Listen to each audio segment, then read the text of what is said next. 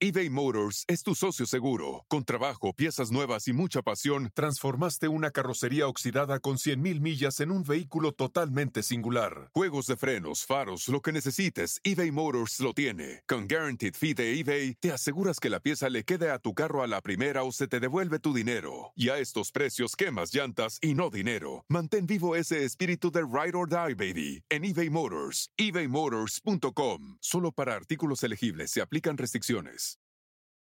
Con Verizon, mantenerte conectado con tus seres queridos es más fácil de lo que crees. Obtén llamadas a Latinoamérica por nuestra cuenta con Globo Choice por tres años con una línea nueva en ciertos planes al Nemer. Después, solo 10 dólares al mes. Elige entre 17 países de Latinoamérica como la República Dominicana, Colombia y Cuba. Visita tu tienda Verizon hoy. Escoge uno de 17 países de Latinoamérica y agrega el plan Globo Choice elegido en un plazo de 30 días tras la activación. El crédito de 10 dólares al mes se aplica por 36 meses. Se aplica en términos adicionales. Se incluye hasta 5 horas al mes al país elegido. Se aplican cargos por exceso de uso.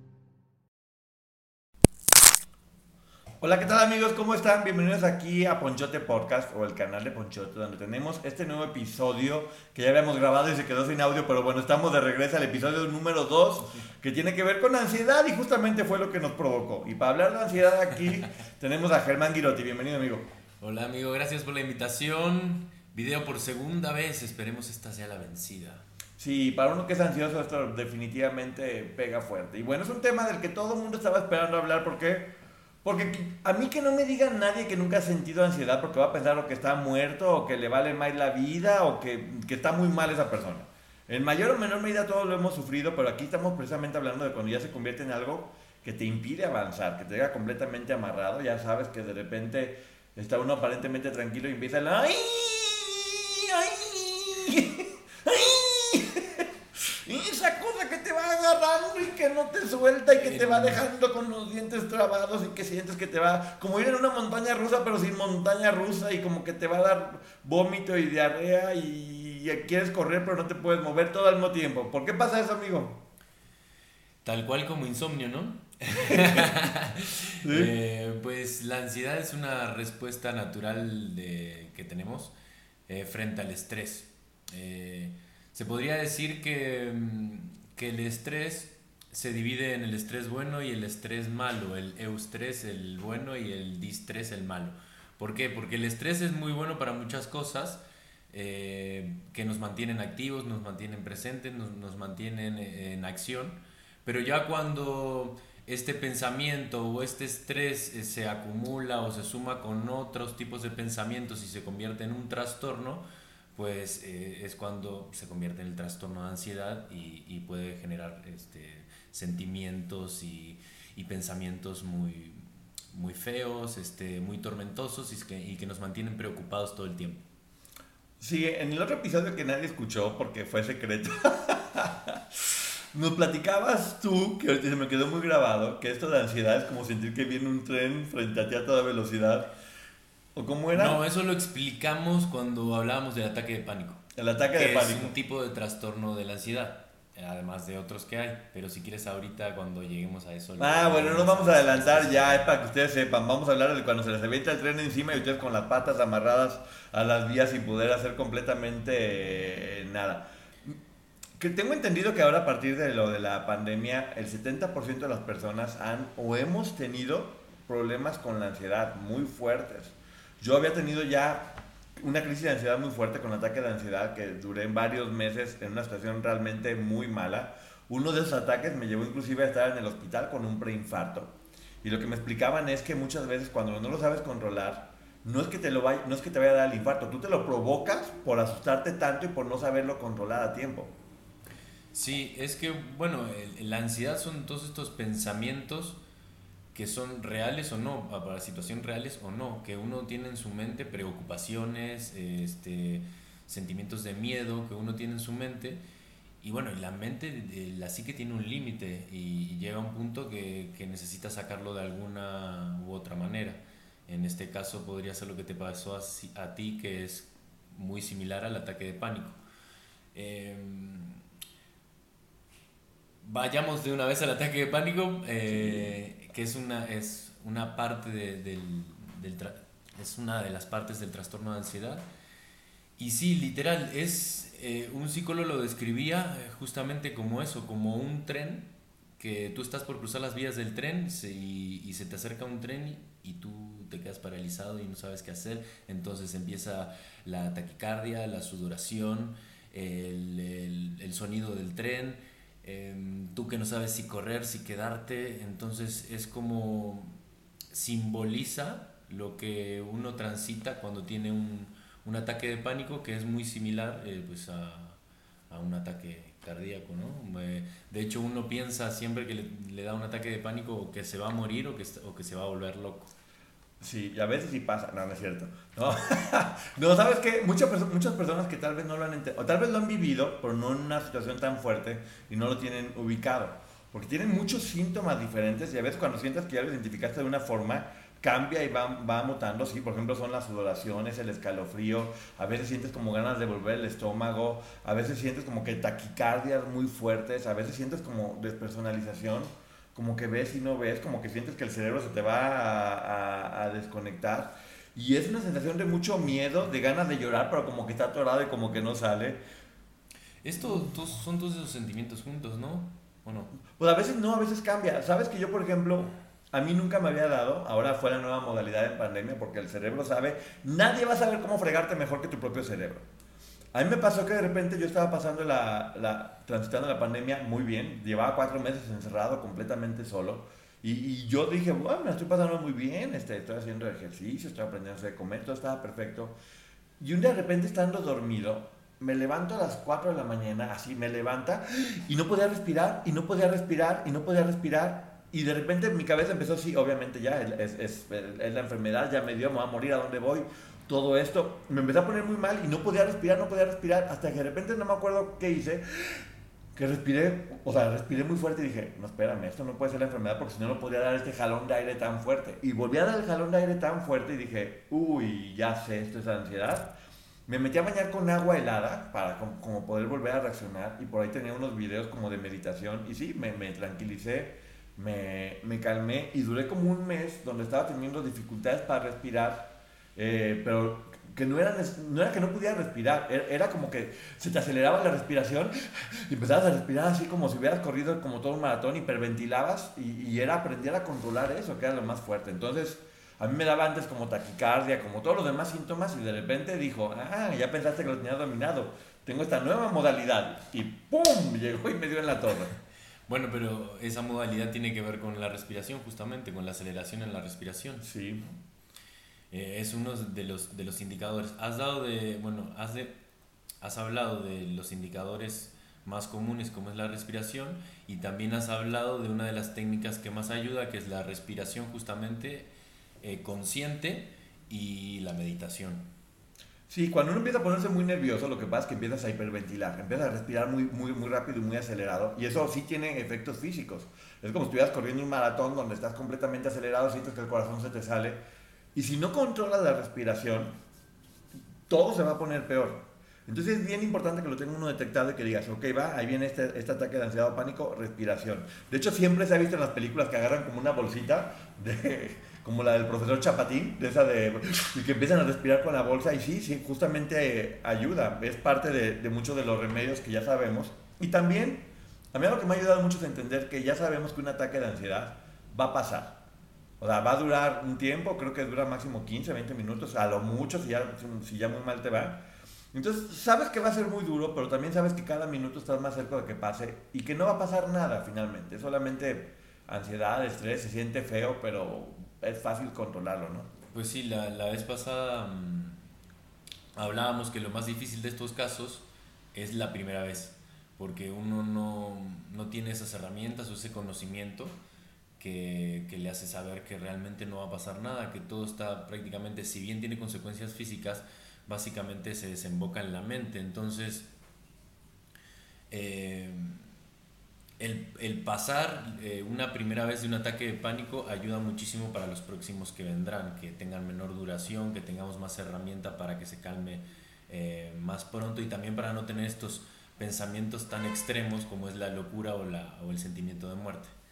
Volviendo al tema de la ansiedad y para diferenciarlos con, con los ataques de pánico, la vez pasada decíamos que la ansiedad yo te lo representaba como alguien que necesitaba hacer un mandado, ¿no? Que tú lo enviabas a buscar, a buscar algo y le decías, mm, ahorita pasémoslo, por ejemplo, al ejemplo de, mm, de un mesero, ¿no? Un mesero que tiene que llevar eh, un café, tú le pediste un café. Mm, con una azúcar. Con una azúcar, pues no, no demanda un trabajo muy complicado para, para su labor. Entonces, ahorita le dices, bueno, necesito que me traigas 40 cafés y todos al mismo tiempo. Bueno, eso se representa el estrés. Es como una montaña de pensamientos y de cosas que tú tienes que hacer eh, o que quieres hacer en una fracción de tiempo y se te vuelve algo totalmente imposible. Y bueno. En cambio, el ataque de pánico es como decíamos, un tren que se te viene encima y que empieza a generar todos estos sentimientos eh, y que uno se paraliza y no sabe qué hacer. Y los 40 cafés, cuando uno entiende también que no, vas, no tienes que llevar los 40 cafés al mismo tiempo, sino que puedes ir llevando poco a poco, uno a uno, em, a aprender a priorizar, a, a, saber qué es lo más importante, ir haciendo las cosas, tener un poco más como de orden en tu, en, en tu vida. Porque aquí viene algo que a nadie nos va a gustar escuchar, a mí especialmente. Y creo que es algo que sí es muy determinante para poder controlar el estrés, tiene que ver con alimentación, ejercicio y sueño, ¿no? Bueno, sí, eso es básico en la ansiedad, en, en la depresión y en, varias y en la todas vida. las patologías en la vida. Sí, es primordial. Es que es justamente ponerle, ponerle el orden, porque si tú sabes que cuando tienes que llevar más de 10 cafés al mismo tiempo ya hay un desborde, ¿por qué llegas a llevar 40? O sea, ¿por qué, te, ¿por qué dices eso en tu mente? O sea, lo importante es aprender a domarla o a domesticarla o a saber controlarla. ¿Cómo que por qué? Porque lo importante es destruirme. La función del cerebro es fregarte. Si le das un cerebro desocupado es un cerebro que se va a encargar de fregarte todo el tiempo y toda la vida. Y un cerebro también que le está sobre trabajando es un cerebro que te va a decir, ya cálmate compadre, deja de estar haciendo tantas fregaderas. Entonces, una de las cosas que sí también este, uno debe platicar es que lo más importante siempre es que estemos buscando el equilibrio ni tan, tan, ni muy, muy, ni estar todo el tiempo sin hacer nada, porque el cerebro te va a empezar a meter unas ideas y muy, muy malas, va a estar sobrepensando, ni tampoco saturarlo con tanto trabajo, tantas cosas, me estoy mordiendo la lengua horriblemente, siento que ya me la corté.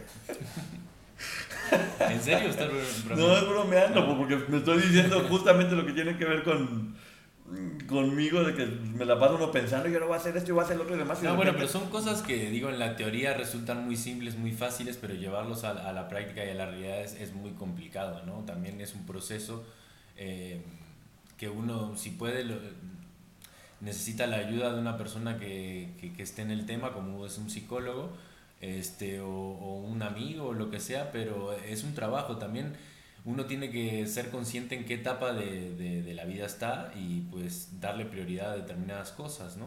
Entonces es poner ese orden en tu mente, llegar a, a tener esta relación amistosa con tus pensamientos. Ah, y justamente está diciendo algo bien importante, la finalidad de este podcast es platicar con ustedes simplemente desde nuestras experiencias, desde nuestros ejemplos. Germán tiene conocimientos de psicología, es actor, este y es únicamente eso, es platicar. Esto no es una consulta médica, no estamos diciendo lo que hacer con su vida, no es coaching, no es nada de eso.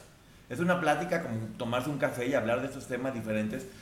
Porque sí creo que es bien importante que se empiece a normalizar la salud mental, los, todos los temas de salud mental. Y, y, algo que pasa mucho cuando uno empieza a pasar por este, por este camino es que nadie te entiende.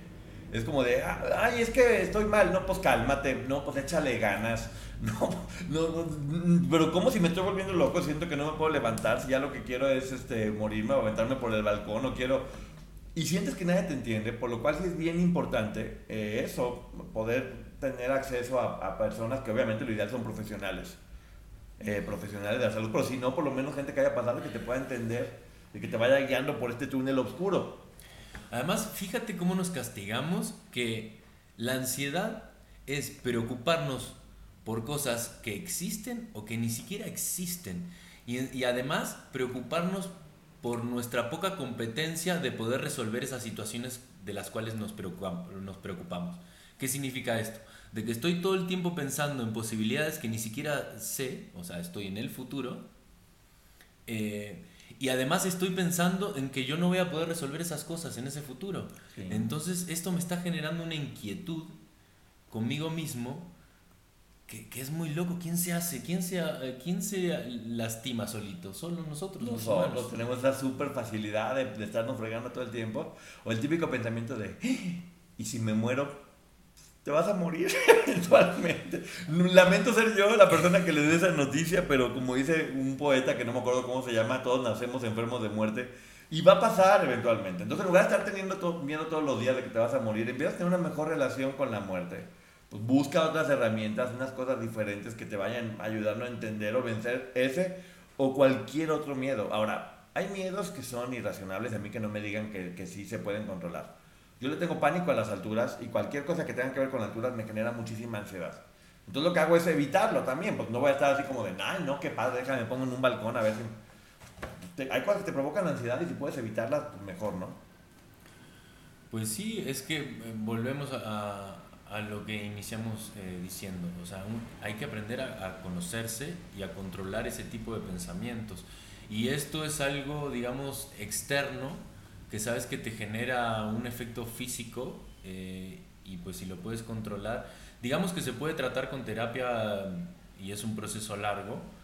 Eh, y si tú no tienes eh, la decisión de trabajarlo, pues te conviene mejor evitar las alturas.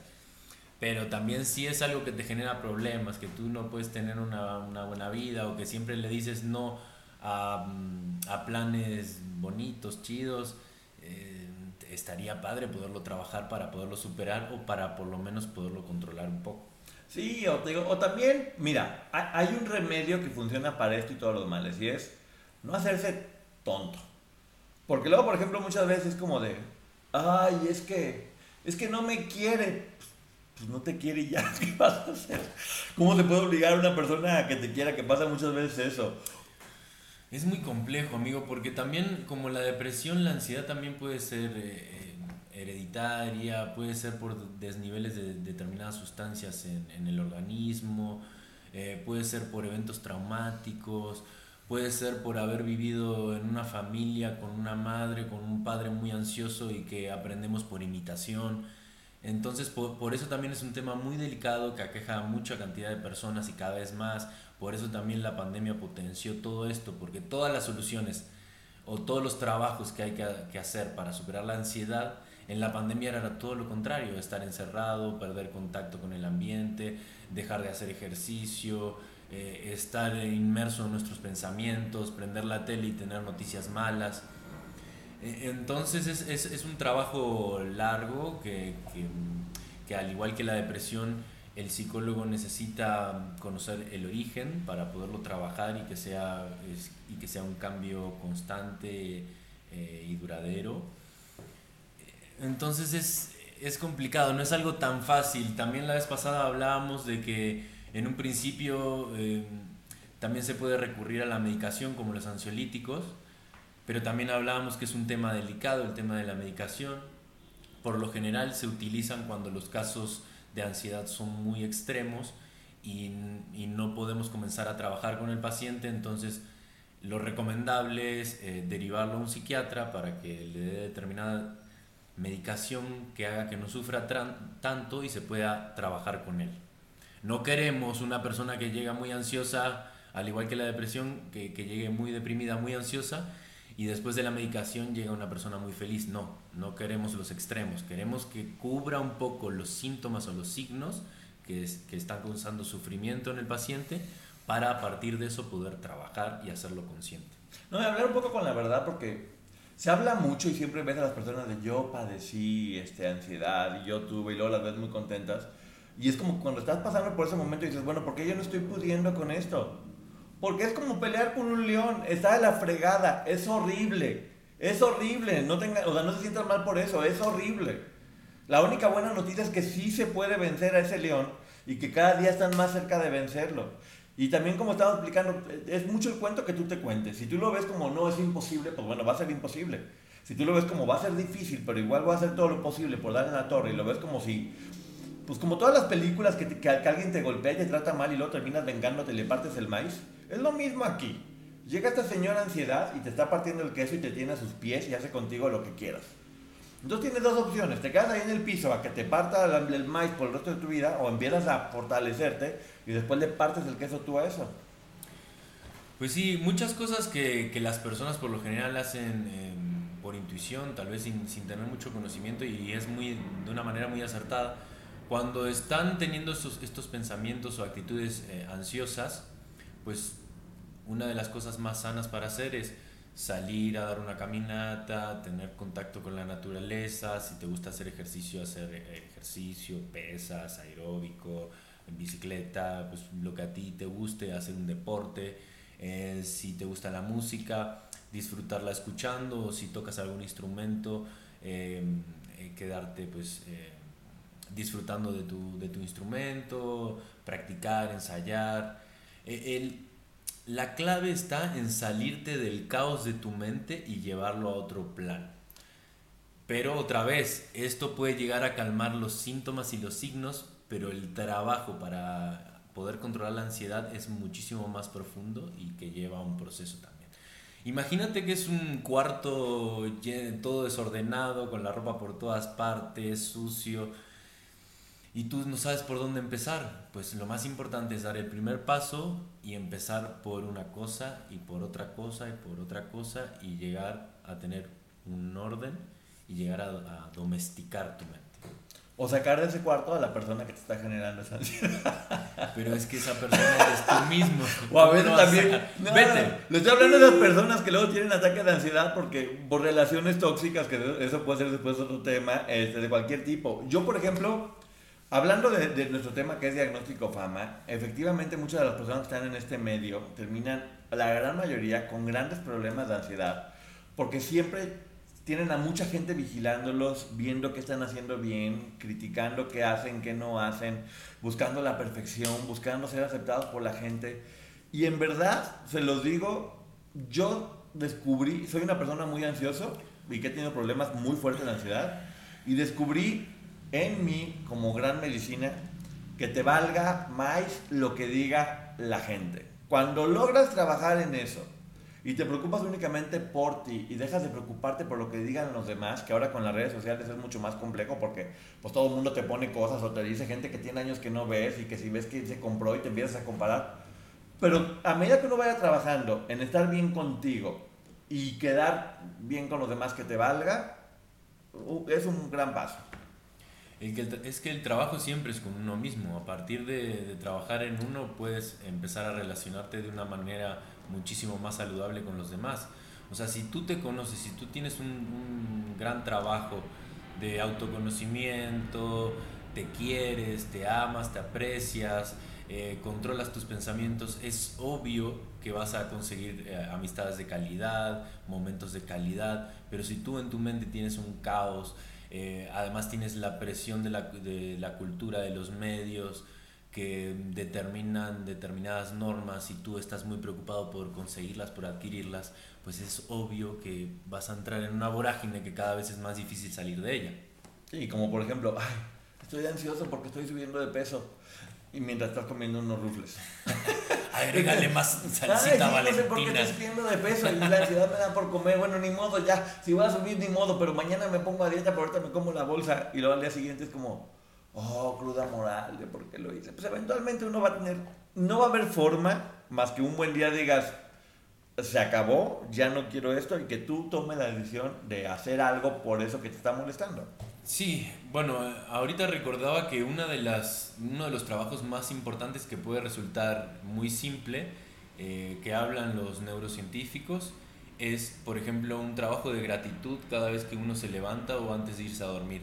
Y cumplir también, tener una estructura del sueño. El sueño es muy importante y bueno, hay que dormir mínimo 7 horas de calidad diarias. Eh, entonces, el poder eh, eh, aquietar la mente, generar un trabajo de gratitud o de meditación cada vez que nos despertamos, unos 5 o 10 minutos, o sea, tampoco se pide mucho, eh, ayuda muchísimo a controlar la ansiedad. Otra cosa que ayuda mucho desde mi punto de vista, creo que muchas veces la conciencia tranquila. Muchas veces la ansiedad es porque uno mismo puede saber que hay cosas que no están bien en uno, que no está haciendo lo correcto, que no está portando bien con uno mismo, que no existe algo bien. Cualquier cosa puede generar esa, ansiedad. Y sí creo que ahorita que hablabas de, un buen sueño y demás, tiene mucho que ver con estar tranquilo, con tener una conciencia tranquila.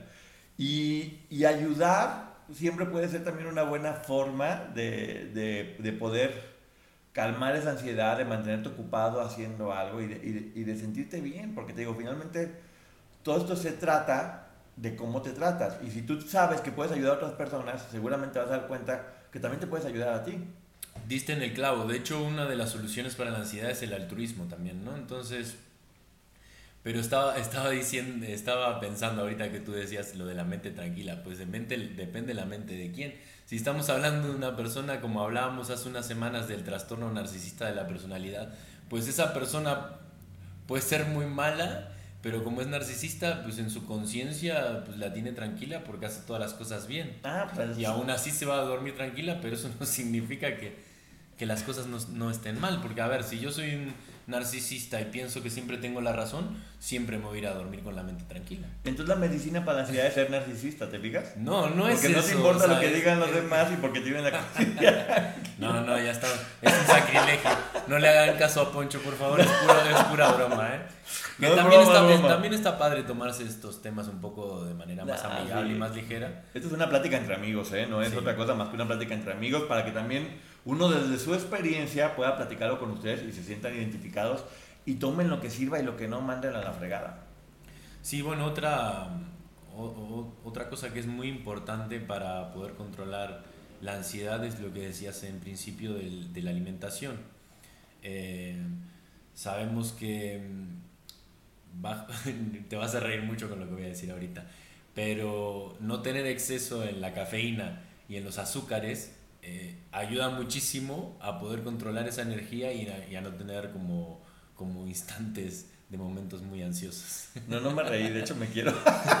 me acabo de sentir muy culpable porque también a veces sientes que si no tienes como esa cafeína, no puedes. O sea, tengo un montón de cosas que hacer y ya siento que esta energía que tengo yo no me alcanza. Cafeína, ayúdame. Pero Es sí, es un círculo vicioso. No es mala, o sea, yo te, yo te estaba diciendo excesos, no llegar a tener excesos de cafeína en el organismo porque eso sí puede ayudar a que se desborde muchísimo más la ansiedad. Según yo decía, pues que dicen que tres tazas de café al día eh, y yo me tomo dos. O sea, entonces ¿por qué me siento de repente así? Por las cuatro cocas que te tomas, mijo.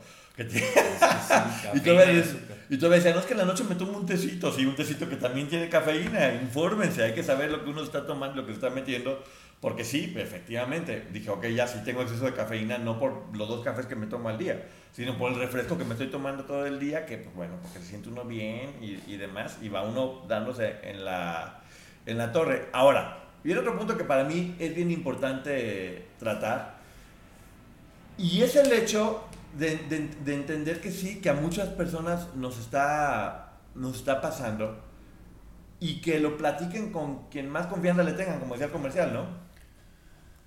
Sí, sí, sí, si no queremos llegar al punto, si creemos que nuestra ansiedad nos está desbordando, es muy bueno poderlo platicar con alguien, eh, una persona cercana, que, que sea, que sea observadora, que sepa escuchar. Ya si nos ponemos a hablar con alguien que ni nos pela, pues tampoco nos ayuda de mucho. ¿no? Sí, de, no, échale ganas. Ah, Sí, sí. No, no seas maricón, hombre, levántate, ya, pinche Ay, qué ansiedad, en mi época eso no existía, Ah, Sí, se, llama, se, se llamaba estar loco y ya, hombre, no pasa nada. Ponte a trabajar y a ver cómo se te quita. O, gente muy o gente muy preocupona que le platicas a tu mamá y, ay, mijito, ¿te vas a morir? Bueno, es que estamos hablando también de extremos, que nunca los extremos son buenos, ¿no? Siempre el equilibrio es a donde uno tiene que apuntar. Bueno, pues los, lo- mira, ¿por, por qué también es importante hacer este tipo de, de- de pláticas? Por eso, para que ustedes también tengan alguien con quien platicar que sí los va a entender y que sí, yo por ejemplo, sí me pasó con una, una de mis hermanas y después otra, porque esto nos pasa a muchas personas, cuando empezaron a sentir esta ansiedad o a caminar este camino que yo ya había, que yo había tomado, si era de, a ver, hablo contigo el tiempo que tengan que hablar, platícame, vamos a, a- a sacarte de lo que estás haciendo, no te preocupes, esto va a pasar.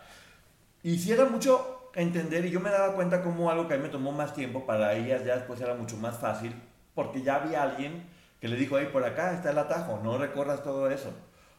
Hay algo que quiero decir y que es con mucho respeto. Siempre hay que buscar profesionales, pero también es un hecho que una persona que tiene ansiedad puede pasar con 500 doctores buscando la, el remedio mágico de, ya sabes, va con un doctor que, y va con el médico eh, brujo y va con el acupunturista y con el de este método y el otro y demás. Porque sí, porque es difícil y siempre están buscando la receta mágica, lo que te lo quite inmediatamente y te ponga bien un día para otro. No hay. No, es un trabajo constante donde uno tiene que donde uno tiene que aceptar muchísimas cosas eh, y tratar de transformarlas, ¿no? De utilizar toda esa energía para algo bueno y no para seguir atormentándose en esos pensamientos. Lo que tú hablas de tus, de tus hermanas es muy importante porque si no, si no hubieras estado tú, eh, tal vez ellas se lo hubieran guardado durante muchos, muchos años, muchos meses, este sentimiento y hasta que uno tal vez lo pueda llegar a observar ya pasó mucho tiempo. Entonces también el poder detectarlo oportunamente, hablarlo, hablarlo con los demás, ayuda también a que uno lo empiece a trabajar cuando lo debe de trabajar, ¿no? Y, y, eso ayuda a que, a que esto se pueda controlar mucho más, más rápido y sin la dependencia o codependencia de, de medicación. O se utiliza también este, la pseudociencia de las flores de Bach, que algunas personas sí les, les funciona, otras no les funciona. Pero yo creo que lo ideal, eh, si llegamos al punto de la medicación, es consultarlo con, con un psiquiatra, que son las personas que realmente saben de ese tema. Ahora, uno también sabe en qué momento es algo que, pues, a ver, si te pasa algo muy fuerte, obviamente vas a transitar por estos momentos. Pero uno se da cuenta que no puede seguir con esto cuando ya te, te inmoviliza, cuando te impide seguir con tu vida cotidiana. Pues sí, cuando no puedes estar en paz, cuando no puedes tener unos minutos de tranquilidad en, tu día a día. Sí, yo me acuerdo en esa etapa muy dura que me empezaba a dar miedo salir porque decía, y donde salga y me dé un ataque de pánico, de ansiedad, ¿qué voy a hacer? Eh, era, era, muy complicado ya hacer tu vida cotidiana porque exactamente, te daba miedo salir por si te fuera a dar un ataque de pánico. ¿Y qué pasaba? Te provocabas el ataque de pánico a donde ibas. Eh, porque la cabeza era de no, no, no, y si me da, y si me da, y si me da, pues te daba. Entonces te digo, tiene mucho que ver con los cuentos que te cuentes. Ya después decía, pues lo peor que puede pasar es que me tire al piso y que me ahogue y ya, o sea, que me sienta mal así un rato y que me tranquilice qué pasa. Es lo peor. Por eso una de las, de las terapias que más funcionan para tratar este tipo de trastornos es la terapia cognitivo-conductual, porque si controlamos nuestros pensamientos, eso genera que también controlemos o, o cambien nuestras acciones y viceversa. Entonces, eh, es, es, muy, es muy importante ser, ser consciente, aceptar nuestros pensamientos, ser sincero, eh, y eso va a ayudar a que el trabajo sea muchísimo más profundo y realmente llega a haber este, un progreso. Sí, y como siempre, ¿y cómo venciste ese miedo a salir? Saliendo. Es que, por ejemplo, la ansiedad también genera eh, otro tipo de trastorno que es el trastorno este, social, que es este miedo de estar en contacto con las personas, el miedo de estar en contacto, por ejemplo, en una plaza con muchos estímulos. Y por lo general estas, este tipo de personas que sufren ese tipo de ansiedad cada vez se van cerrando más y no tienen estos recursos que hablábamos ahorita de los amigos, personas que estén cerca como para que puedan ayudarlos. Entonces es, es muy delicado. Es que hay una vida muy bonita eh, que para vivir y estas son como piedras que uno tiene que superar con la esperanza de que va a haber algo bueno, porque también pasa que ya uno se empieza a contar el cuento de no, ya estoy mal, toda mi vida voy a estar mal, nunca me voy a curar de esto. Pues si te lo cuentas así va a ser. Pues es que es una mentira contada muchas veces. Se vuelve una verdad. Se vuelve una verdad. Entonces volvemos a la importancia. Cuida los cuentos que te cuentas, porque se pueden hacer verdad. Si tú piensas que va a pasar algo malo, pues a lo mejor lo vas a provocar también. Es decir, si piensas que te vas a curar, te vas a curar. Si piensas que vas a lograr algo en la vida, pues posiblemente lo vas a lograr. Si piensas que no lo vas a lograr, ya no hagas nada porque no lo vas a lograr si ya lo pensaste de primera instancia en tu cabeza. Ya mejor descansa y relájate para que no pierdas el tiempo porque no puede uno estar todo el tiempo contándote esas historias, este, porque pues, no, o sea, el primer, el primer paso siempre está, siempre está acá. Y creo que también algo que es importante es que uno se conozca, ¿no?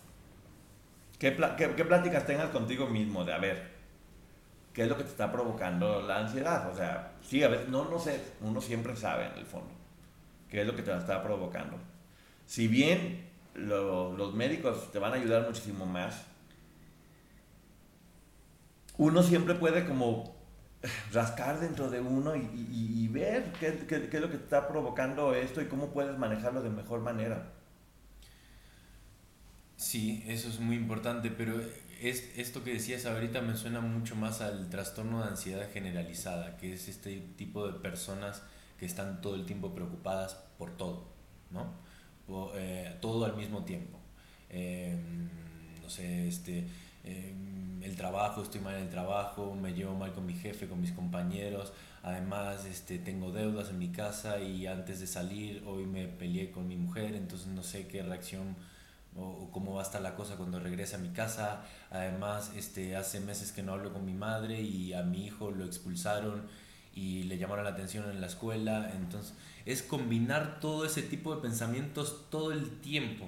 Entonces, ¿cómo te sales de eso? ¿Cómo te sales de esa dinámica?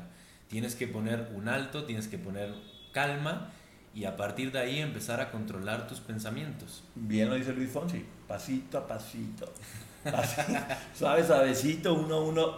Cada día son pequeños logros cada día.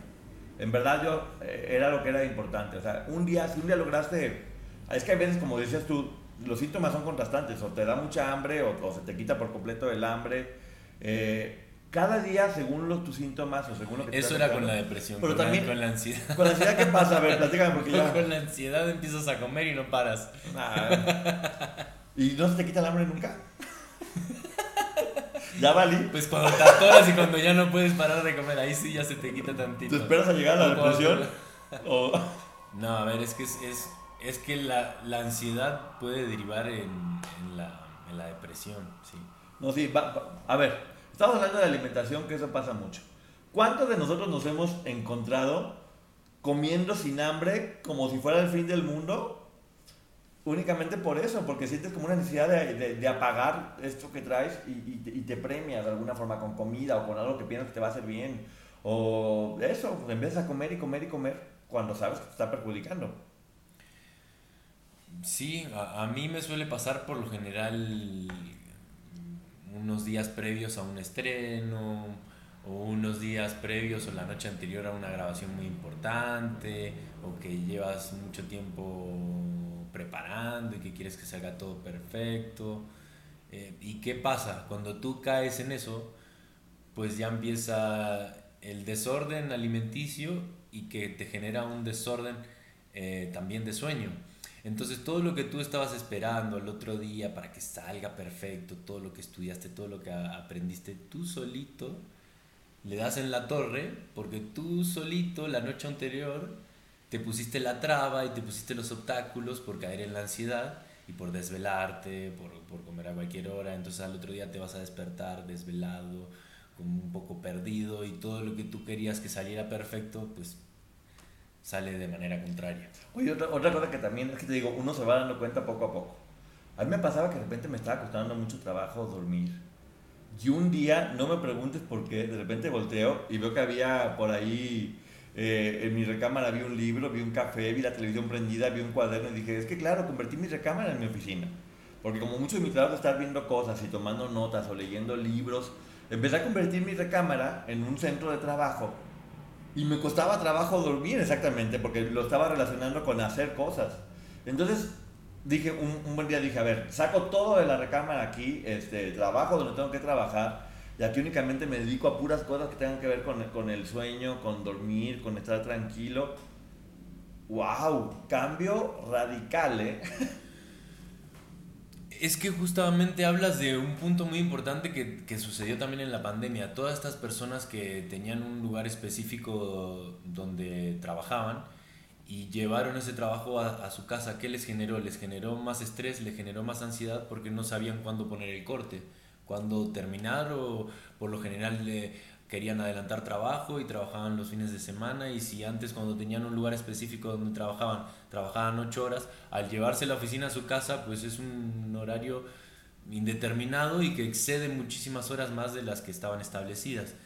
Entonces siempre es muy importante si trabajamos en, en el mismo lugar donde, donde vivimos, pues darnos nuestros espacios o tener esta conciencia de, de si llevamos muchas horas en el trabajo, salirnos, hablar a algún familiar, amigo, eh, cambiar nuestro mood, nuestra mente, nuestro pensamiento, que haya ahí como una ligereza de pensamientos y eso nos va a ayudar también a volver de mejor forma y con más energía a nuestro trabajo y a focalizar de manera más oportuna. Oye, y otra cosa también es respetar los procesos. Porque a veces uno siempre quiere todo mágico, rápido, que ya esté, que se arregle. Y no, en el teatro lo hemos aprendido que todo tiene que llevar un proceso para que al final tenga un resultado óptimo. Es como querer tener un hijo urgentemente a los cuatro meses porque ya no quieres aguantarte nueve meses por, por, por, por tenerlo. No, sucede que mucha de la ansiedad es porque estamos queriendo acelerar cosas que no, que no te pueden acelerar, que tienen que llevar su tiempo y tenemos que aprender a eso, a, a disfrutar ese proceso. Porque es como si estuvieras todo, todo el camino rumbo a las vacaciones a algún lugar al que quieres llegar mucho y sufres todo ese camino porque ya quiero llegar, ya quiero llegar, ya merito, ya merito y por qué no estoy llegando y demás. El, el tiempo que vaya a ser es el que va a ser, punto. Entonces tienes dos opciones, o te dedicas a pasarte la mal todo el trayecto o ves la forma de hacerlo lo más divertido o tranquilo posible o te pones a hacer algo más, porque pues ya está, no, no puedes luchar contra eso. Como dicen bien, ¿para qué te preocupas si, si el problema tiene solución la va a tener y si no, pues no la tiene también, o sea, ya. Otra de las cosas que ayuda muchísimo y ahorita que tú platicabas esto la recordé y que tiene que ver mucho también con, con el mundo del espectáculo es eh, establecerse metas realistas. Si tú te pones metas que son una locura o que, que, son imposibles en determinado tiempo o que quieres conseguir determinadas cosas de aquí a, a, una semana, pues es obviamente que vas a sufrir muchísima ansiedad porque, porque son metas inalcanzables o que tal vez en el momento que estás eh, son demasiado irrisorias. ¿no? Entonces, ponerse objetivos claros y razonables a corto, mediano y largo plazo es una manera también eh, correcta de poder dominar o controlar un poco la ansiedad. Sí, eso de, no, tengo, la, tengo una boda, un evento padre en un mes y quiero bajar 15 kilos. No, manches. pues córtate una pierna y así vas a perder hasta 25 sí. a lo mejor. No. Hace un tiempo escuché un chiste de humor negro respecto a eso, pero me, me, te lo cuento después de grabar porque ah. es muy poco. ya, nos van a regañar. No, poco a poco iremos agarrando confianza y, y, vamos a ver qué tanto nos castigan. Yo sé que te va a dar risa, pero esto sí, no puede quedar grabado. Mejor yo me lo callo. Tenemos que, tenemos que ser medianamente bien portados aquí porque también la gente lo que quiere es autenticidad.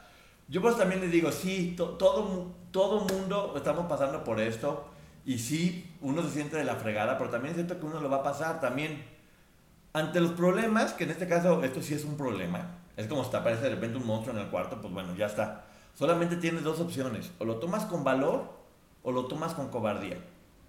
El problema ya está y lo tienes que solucionar. Entonces, lo que sí puedes cambiar es cómo lo tomas tú. Sí, no recuerdo si fue en el video de depresión o el de ansiedad que nunca salió.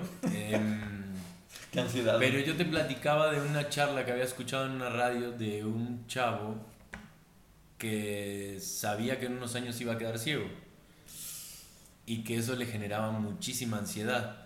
Pero justamente la clave estaba en lo que tú acabas de decir, en cómo se lo tomó ese chavo. Y él dijo, pues no, yo aquí, ahorita quiero buscar un equilibrio y quiero pues pasar tiempo más con mi hija, eh, verla crecer, disfrutar, tener momentos de calidad con ella, con mis amigos, con mi pareja, eh, no, dejarme, no, me, no, dejarme llevar solo por el trabajo, también eh, empezar a ver posibilidades, porque él era un chavo que le gustaba hacer mucho deporte, entonces ver posibilidades de que en el momento de que llegue, de que ya no, ya no, no pueda ver, pues seguir también con el deporte, este, ver si había posibilidades de de alto rendimiento en triatlón para personas con disminución visual o directamente que son ciegas. Eh, y justamente entre los oyentes de esta radio eh, llamó una persona eh, no vidente y como que la motivó, le, le, contó el mundo que había alrededor de todo eso y también eso lo motivó muchísimo al, al chavo este.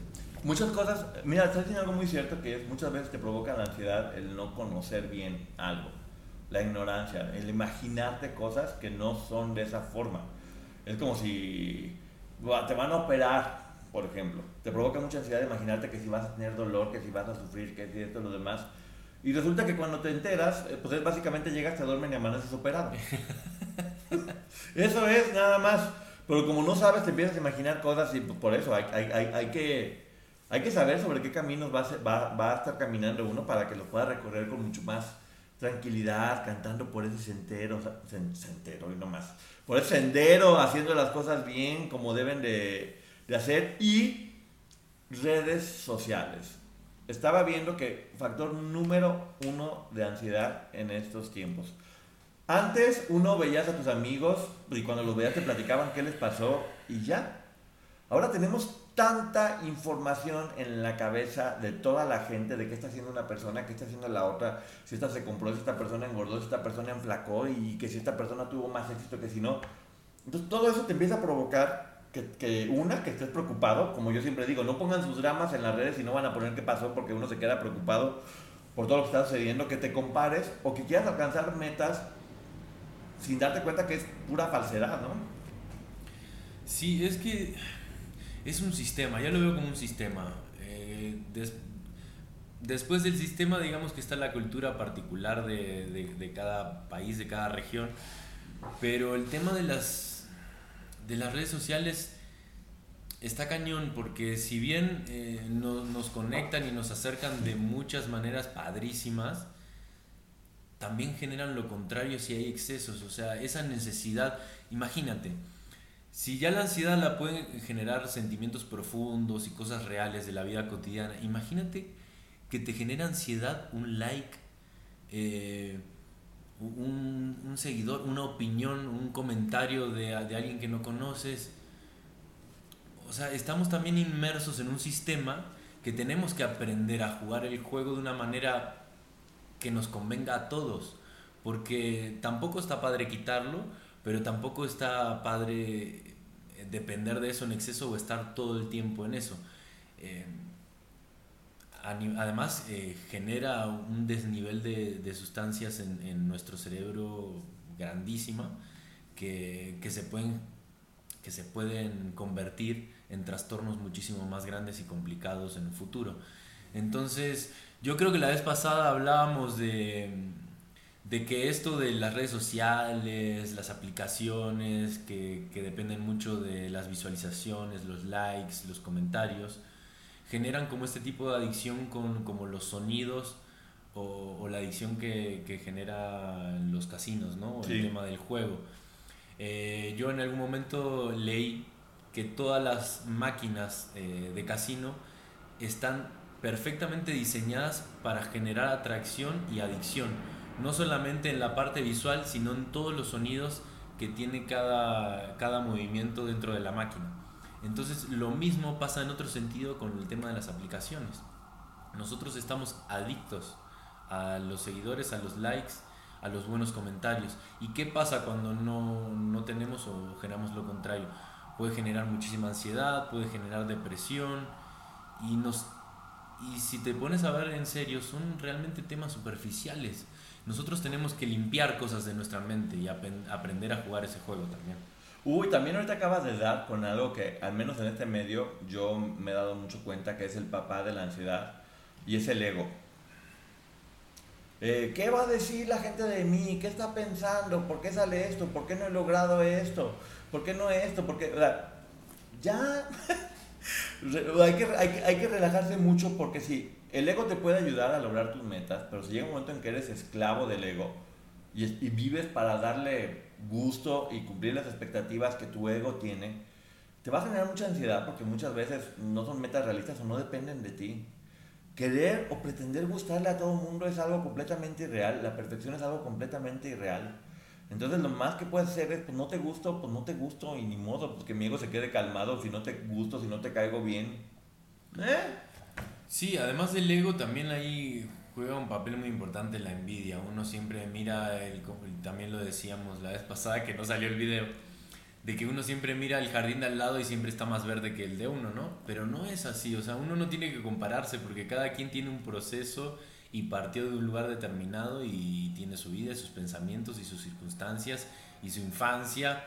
Y, y somos muy diferentes y en la diversidad está lo bello también, digo, la perfección no existe en la imperfección está la belleza, que somos nosotros. Somos seres imperfectos. ¿Por qué dijiste? La imperfección no existe. La perfección está en la belleza y te señalas a ti. No, hice eso. dijiste eso, dijiste. La, la, imperfección no existe. Lo importante está en la belleza. No, pero lo quise hacer como acá y acá, acá y acá, pero no de Lenguaje corporal, Marifer Centeno analiza qué fue lo que en realidad quiso decir. No, no, a ver, Marifer, si llegas a decir algo de eso, te estás equivocando. ¿eh? Te falló aquí tu ecuación o tu análisis te falló porque no. Estás muy equivocado. Pues bueno, pero aparte sí tiene razón. Mira, lo, lo, lo padre es que sí, es uno completamente imperfecto y está bien. Es disfrutar ser imperfecto. Cuando dejas de estar queriendo cumplir con ciertos cánones o con ciertas normas o con ciertas... de que tienes que hacer esto a esta edad, a esta edad tienes que hacer lo otro, tienes que buscar esto, tienes... sus problemas. Uno tiene que tener sus propias metas y cumplirlas al ritmo que tú quieras y se acabó. De hecho, eso genera más ansiedad. Sí. Eh, y, y, ay, no recuerdo en qué video lo dije, pero eh, es que no quiero repetir cosas que ya dije, pero eh, creo que fue en el de ansiedad. Por ejemplo, esta, es, esta cultura, ahorita ya estamos volviendo un poco más a lo natural en, en los cuerpos, ¿no? Pero hubo una época donde estaba, estaba de moda y más que nada en las mujeres, los los volúmenes así exagerados, como no mucho pecho, mucha nalga, poca cintura, o sea, reducida. Y yo contaba que, que hace menos de un mes eh, una artista argentina, por caer en esa presión social de los medios y querer cumplir con ese tipo de, de belleza, fue con un cirujano que, que, era muy mediático, muy famoso, a que le inyectara aceite en las, en las nalgas y no, no utilizó la sustancia correcta, utilizó una sustancia muchísimo más económica y eso le generó una reacción en su cuerpo que, que tuvo que empezar a, a, realizarse diálisis casi primero mensualmente, después semanalmente y en su etapa final. Sí, como Alejandro Guzmán. Casi de manera diaria. Y bueno, y le calcificó determinados órganos y lamentablemente hace muy poco tiempo acaba de fallecer.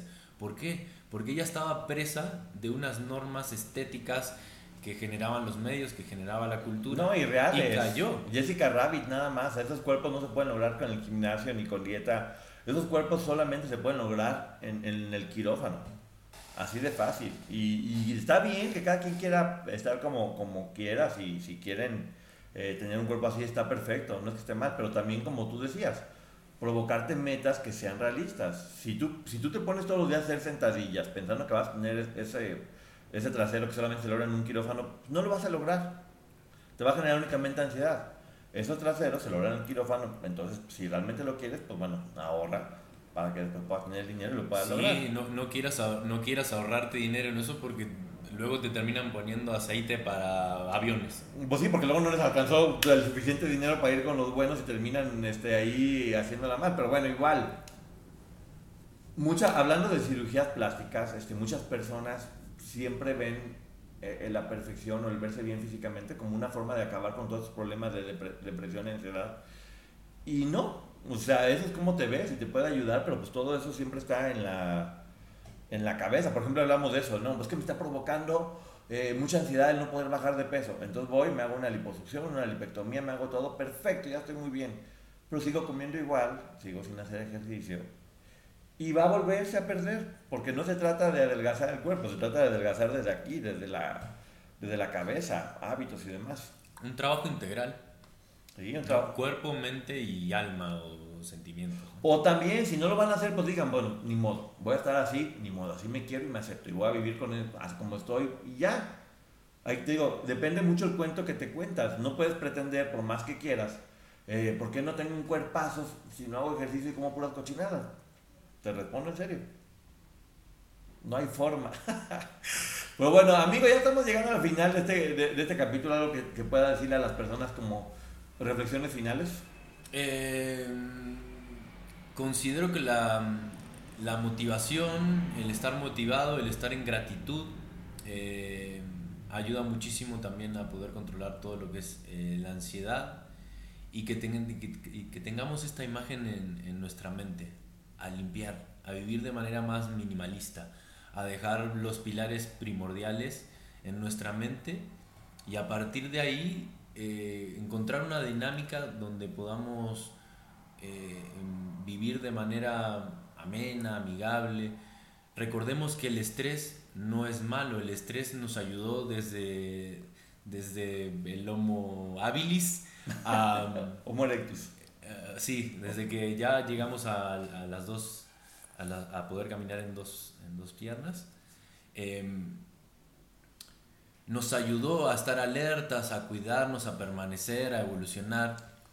Pero cuando ya se convierte en un pensamiento constante que no te deja avanzar, que no te deja vivir, que no te deja disfrutar del presente, que hablamos que el presente es muy importante. O sea, el pasado ya pasó, el futuro eh, todavía, no pasa. todavía no pasa.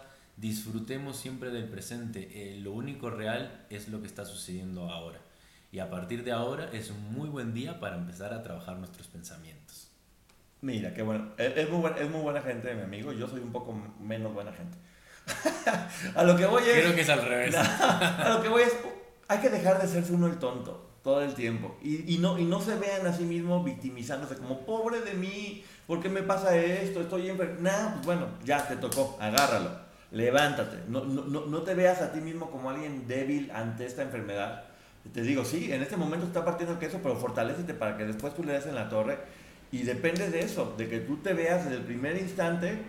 En alguna ocasión, cuando un doctor me dio un muy mal diagnóstico de una enfermedad muy fuerte, eh, él me dijo algo que nunca se me olvidó y es, yo me doy cuenta inmediatamente quién va a poder con esta enfermedad desde que le doy la noticia. Cuando yo le doy la noticia y se, ven, y se vencen, sé que no van a poder. Y cuando le doy la noticia y veo que se empoderan y qué hacemos y demás y cómo lo enfrentamos, sé que van a poder contra esto. Entonces, de nueva cuenta, sí es horrible lo que le está pasando, es horrible lidiar con la ansiedad. También entender que tal vez es una lucha que uno va a tener que tener toda su vida por etapas buenas o malas, pero que conforme más aprendas a golpearla y a controlarla, cada vez va a ser mucho más fácil que ok, llegaste otra vez, pues te me vas a ir más rápido, fíjate, porque ya aprendí a estarte lidiando. Entonces, pues sí, hay que echarle dos huevos más a la malteada todas las mañanas, que es verdad, para que sepa más buena, y ya con esa buena malteada, pues a partirle su maíz a esto, pasitos de bebé, día a día. ¿Qué consejazos doy, verdad? Yo debería. Sí, que los huevos estén pasteurizados, porque si no estamos en un problema peor. ¿Los huevos se pasteurizan? Eh, la leche, ¿no? Sí, pero digo, por si tú comes huevos crudos. Ah. En Estados Unidos creo que están pasteurizados, por eso en Estados Unidos a los huevos los mantienen en frío y aquí en, en Latinoamérica por lo general no lo tienen en el refri. Ah, pues vamos a hacer todo un estudio sobre los huevos pasteurizados en el siguiente capítulo, así que no te No, pero por lo general, eh, para salvarte de la salmonela, tú tienes que elevar a, a, una determinada temperatura que no recuerdo cuál es este, para, para, poder evitar eso. Pero si tú andas comiendo huevos crudos por ahí, es peligroso. No, no coman huevos. Es pegriloso. muchas veces la ansiedad tiene nombre y apellido. En muchas ocasiones tiene nombre y apellido. Y tan fácil para quitar la ansiedad es quitar a esa persona con nombres y apellidos de su vida o de su entorno. Así que gracias, me acercaste muy pena. No, me quedé pensando porque sí sí sucede cuando puede ser este un trastorno de o bueno una relación tóxica un, una, una, persona con, con, un jefe, síntomas de narcisista. Un jefe que te hace pasar muy mal un familiar que te hace la vida imposible un amigo que te hace una vida imposible una pareja que no está funcionando. Eso siempre provoca ansiedad. Eso siempre va a generar una ansiedad y te digo por eso muchas veces la ansiedad sí tiene nombre y apellido. Y cuando uno lo sabe pues Sí, sí, acepto que sí, pero no, no creo que en todos los casos. Ah, no, no en todos los casos, por eso digo, muchas veces.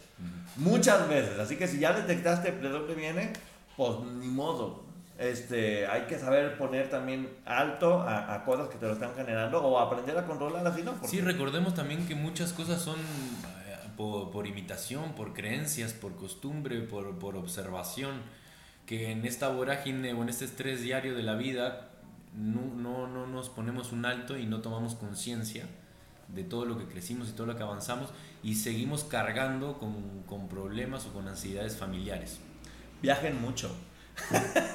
Viajen mucho, ahí se les olvida, hombre. Así que bueno, muchísimas gracias. Nos estamos viendo a todos en el siguiente episodio que no tenemos idea de qué se va a hablar. Así que pónganos aquí abajo sobre qué quieren que hablemos y que platiquemos. Eh, y se supone que íbamos a hablar de famosos, pero mira, la verdad es que no. No hubo tanta famoso el día de hoy. En la versión pasada estuvo, pero el destino no quiso.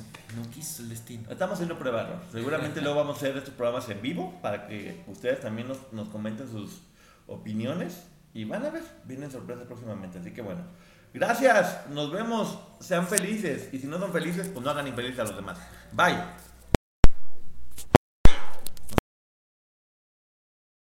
Un amigo es con quien sales a comerte unas papitas de McDonald's.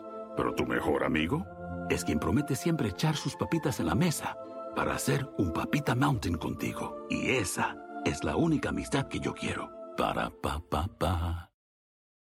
Con Verizon, mantenerte conectado con tus seres queridos es más fácil de lo que crees. Obtén llamadas a Latinoamérica por nuestra cuenta con Globo Choice por tres años con una línea nueva en ciertos planes al Nemery. Después, solo 10 dólares al mes. Elige entre 17 países de Latinoamérica como la República Dominicana, Colombia y Cuba. Visita tu tienda Verizon hoy. Escoge uno de 17 países de Latinoamérica y agrega el plan Globo Choice elegido en un plazo de 30 días tras la activación. El crédito de 10 dólares al mes se aplica por 36 meses. Se aplica en términos adicionales. Se incluye hasta 5 horas al mes al país elegido. Se aplican cargos por exceso de uso.